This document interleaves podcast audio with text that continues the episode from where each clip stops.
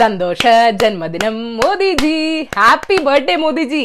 മോദിജി എന്ത് ഭാഗ്യവാനാണെന്നറിയോ വിചാരിക്കുന്ന കാര്യങ്ങളൊക്കെ നടക്കും കാണുന്ന സ്വപ്നങ്ങളൊക്കെ യാഥാർത്ഥ്യമാകും ജനങ്ങളോ കോടതിയോ ആരും ചോദിക്കാൻ വരില്ല. അതുകൊണ്ടല്ലേ കോവിഡ് കാലത്ത് ജനങ്ങൾ നട്ടം തിരിയുമ്പോൾ ആരോടും ചോദിക്കാതെയും പറയാതെയും തിടുക്കത്തിൽ ഡൽഹി പുതുക്കി പണിയാനുള്ള പദ്ധതികൾ ഇങ്ങനെ നടപ്പാക്കണേ. ഇങ്ങനെ പോയ പുതിയ പാർലമെന്റ് വരുമ്പോഴേക്കും ജനാധിപത്യം ഉണ്ടാവുമോ മോദിജി? സാമ്പത്തിക രംഗത്തെ രക്ഷിക്കാൻ കാശില്ലേൽ എന്താ ജി എസ് ടി വീതം കൊടുക്കാൻ കാശില്ലേൽ എന്താ തൊഴിലാളികൾക്ക് നഷ്ടപരിഹാരം കൊടുക്കാൻ കാശില്ലേ എന്താ പുതിയ പാർലമെന്റ് കെട്ടിടം പണിയാൻ മോദിജിയുടെ കയ്യിൽ ഇഷ്ടം പോലെ കാശുണ്ടല്ലോ. അത് മതി. രണ്ടായിരത്തി ഇരുപത്തഞ്ചോടെ ഇന്ത്യ അഞ്ച് ട്രില്യൺ എക്കോണമി ആയില്ലെങ്കിലും രണ്ടായിരത്തി ഇരുപത്തിരണ്ടിൽ മോദിജിയുടെ രണ്ടാം ഭരണം അവസാനിക്കുന്നതിന് മുമ്പ് പുതിയ സൻസദ് ഭവനും രണ്ടായിരത്തി ഇരുപത്തഞ്ചിൽ ആർ എസ് എസിന് നൂറ് വയസ്സ് തികയുന്നതിന് മുമ്പ് പുതിയ സെൻട്രൽ സെക്രട്ടേറിയറ്റും വന്നിരിക്കും. മോദിജി ഗ്യാരണ്ടി. പാർലമെന്റ് പണിയാനുള്ള ചുമതല ബി ജെ പിക്ക് കഴിഞ്ഞ വർഷം മുന്നൂറ്റമ്പത് കോടി ഡൊണേറ്റ് ചെയ്ത ടാറ്റ ഗ്രൂപ്പിന്. അത് പിന്നെ അദാനിക്ക് എയർപോർട്ട് കൊടുത്ത ടാറ്റയ്ക്ക് പാർലമെന്റെങ്കിലും കൊടുക്കണ്ടേ? ഡൽഹി ഉടച്ചു വാർക്കാനുള്ള ചുമതലയോ?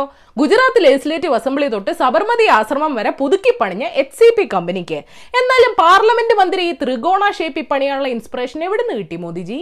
ഇലുമിനാറ്റി ആർ എസ് എസിന്റെ കൊടി ദരിദ്രരായ ജനങ്ങളുടെ പൈസ എടുത്ത് പട്ടേൽ പ്രതിമയും പാർലമെന്റ് കെട്ടിടവും ഒക്കെ പണിയാൻ നല്ല രസമായിരിക്കും അല്ലേ മോദിജി?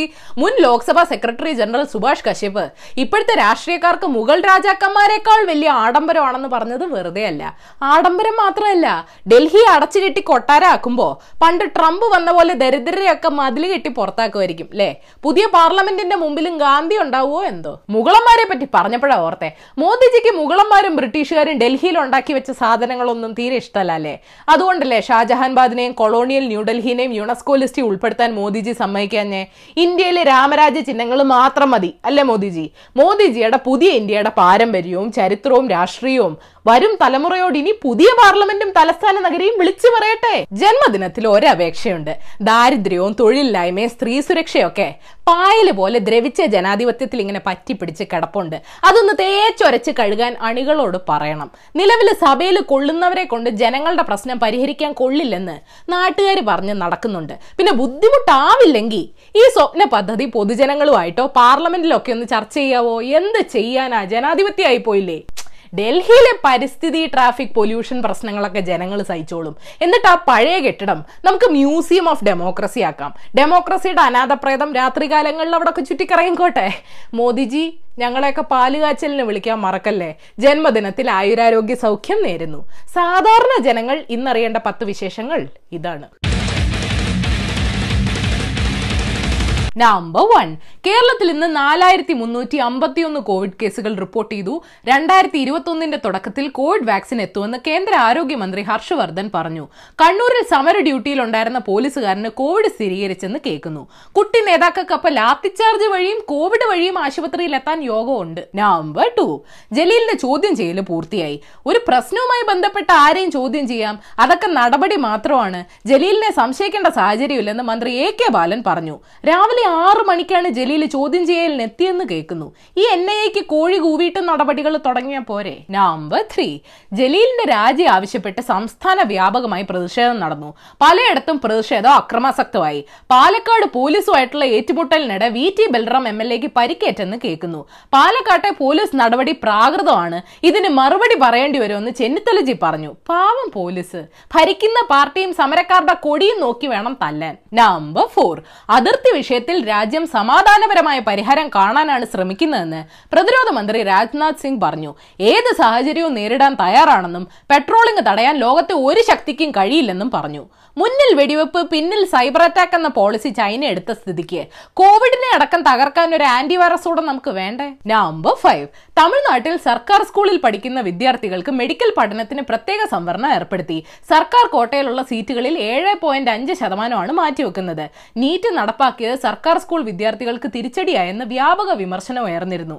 ചേടാ പ്രൈവറ്റ് സ്കൂളിൽ നിന്ന് ട്രാൻസ്ഫർ വാങ്ങിച്ചു വരുന്ന പിള്ളേരെയൊക്കെ ഇനി എവിടെ ഇരുത്തും? നമ്പർ സിക്സ് അതിർത്തിയിൽ സംഘർഷങ്ങൾ തുടരുന്നതിനിടെ ചൈനീസ് പിന്തുണയുള്ള ഏഷ്യൻ ഇൻഫ്രാസ്ട്രക്ചർ ബാങ്കിൽ നിന്ന് ഇന്ത്യ ഒമ്പതിനായിരം കോടി രൂപ വായ്പ എടുത്തെന്ന ആക്ഷേപമുണ്ട്. കേന്ദ്ര ധനസഹമന്ത്രി അനുരാഗ് ഠാക്കൂർ തന്നെയാണ് വിവരം പാർലമെന്റിൽ വെളിപ്പെടുത്തിയത്. കോവിഡ് പ്രതിരോധ പ്രവർത്തനങ്ങൾക്ക് വേണ്ടിയാണ് വായ്പ എടുത്തതെന്ന് മന്ത്രി പറയുന്നു. ഡൽഹി പുതുക്കി പണിയാൻ കാശുള്ളപ്പോ വായ്പ എടുക്കണോ സാറേ? നമ്പർ സെവൻ ചൈനീസ് സർക്കാരിന്റെ പിന്തുണയോടെ ഒരു കൂട്ടം ഹാക്കർമാര് ലോകമെമ്പാടുമുള്ള ഉൾപ്പെടെയുള്ള നൂറോളം കമ്പനികളിലും സംഘടനകളിലും നുഴഞ്ഞു കയറി നെറ്റ്വർക്കുകൾ ഹൈജാക്ക് ചെയ്ത് വിവരങ്ങൾ മോഷ്ടിച്ചുവെന്നും വിവരങ്ങൾ വെച്ച് വിലപേശിയെന്നും യു എസ് ജസ്റ്റിസ് ഡിപ്പാർട്ട്മെന്റ് പറയുന്നു.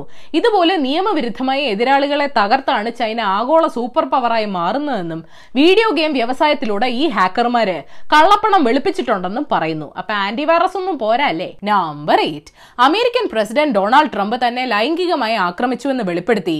മുൻ മോഡൽ എമി ഡോറിസ് രംഗത്തെത്തി. ആയിരത്തി തൊള്ളായിരത്തി തൊണ്ണൂറ്റിയേഴ് യു എസ് ഓപ്പൺ കാണാൻ എത്തിയപ്പോഴായിരുന്നു ആക്രമണമെന്ന് ഏമി പറയുന്നു. പറ്റില്ലെന്ന് അറിയിച്ചിട്ടും ട്രംപ് മാസങ്ങളോളം പുറകെ നടന്നെന്നും പറയുന്നു. ട്രംപിന് പിന്നെ സ്വന്തം പ്രശ്നങ്ങൾ പരിഹരിച്ചിട്ട് വേണമല്ലോ. അമേരിക്കയുടെ പ്രശ്നങ്ങൾ പരിഹരിക്കാൻ. നമ്പർ നയൻ ആപ്പിളിന്റെ സ്മാർട്ട് വാച്ച് ഉപയോഗിച്ച് എക്സസൈസ് ചെയ്യുന്ന പൗരന്മാർക്ക് ഇരുപതിനായിരം രൂപ വരെ സമ്മാനം തരാമെന്ന് സിംഗപ്പൂർ സർക്കാർ പ്രഖ്യാപിച്ചു. എക്സസൈസ് ചെയ്യാൻ വാച്ച് ഓർമ്മിപ്പിക്കുന്നതുകൊണ്ട് പൗരന്മാരുടെ ആരോഗ്യം നന്നാവുമെന്ന് സർക്കാർ പറയുന്നു. കഴിഞ്ഞ ആഴ്ച ആപ്പിൾ വെള്ളത്തിൽ പൊന്തിക്കിടക്കുന്ന ഒരു സ്റ്റോറും സിംഗപ്പൂരിൽ തുറന്നിരുന്നു.